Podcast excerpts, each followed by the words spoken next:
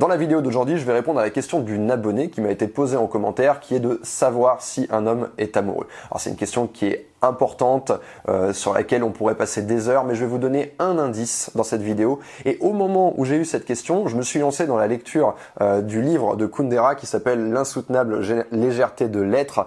Livre que je vous conseille, il est vraiment captivant, je l'ai pas encore terminé. J'ai relevé une phrase qui va très bien avec le sujet de la vidéo et je vais vous la lire. L'amour ne se manifeste pas par le désir de faire l'amour, mais par le désir du sommeil partagé.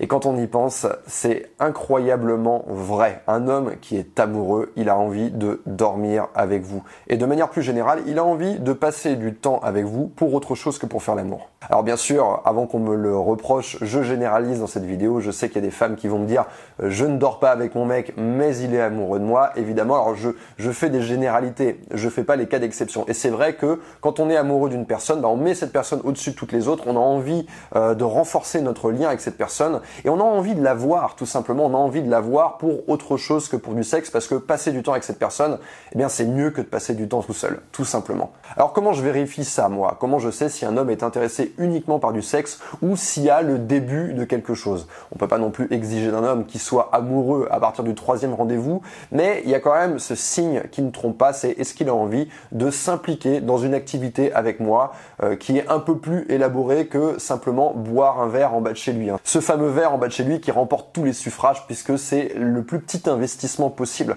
Quand un homme est intéressé uniquement par le sexe, il va chercher à réduire l'investissement en temps et en argent avant de se retrouver au lit avec vous. Donc voyez euh, les propositions qui, émanent de sa part, qu'est-ce qu'il vous propose de faire, est-ce qu'il s'implique dans une activité un peu plus complexe, est-ce qu'il vous propose d'aller à un musée, est-ce qu'il vous propose d'aller vous promener, d'aller faire du vélo, j'en sais rien. Et vous voyez bah, sa réaction quand vous faites ce genre de propositions. Et ces elles peuvent venir assez vite dans le processus des rendez-vous. Et pour revenir à cette phrase de Kundera, est-ce qu'il a envie de dormir avec moi? Et le meilleur moyen de le savoir le plus tôt possible, c'est de ne pas forcer plus vous allez forcer, plus vous allez vous imposer, moins vous allez savoir ce qu'il a derrière la tête, puisque vous allez parler la première. Donc imaginons que vous êtes euh, chez lui en rendez-vous, que vous avez fait l'amour, ne parlez pas la première. Laissez-le venir pour savoir ce qu'il pense, ce qu'il a envie de faire. Hein, s'il a envie que vous dormiez avec lui, il va vous le proposer. S'il a envie que vous partiez, il va vous le proposer. Mais si vous vous dites avant lui, est-ce que je peux rester ici? Bien, vous n'allez pas savoir ce qu'il avait envie de vous proposer. Si c'est chez vous, eh ben c'est encore plus simple. Vous allez lui proposer de rester dormir. La bonne façon de lui proposer, c'est de ne pas non plus faire la meuf qui s'en fout. Hein. Ouais, si ça te dit, tu peux rester dormir je m'en fous.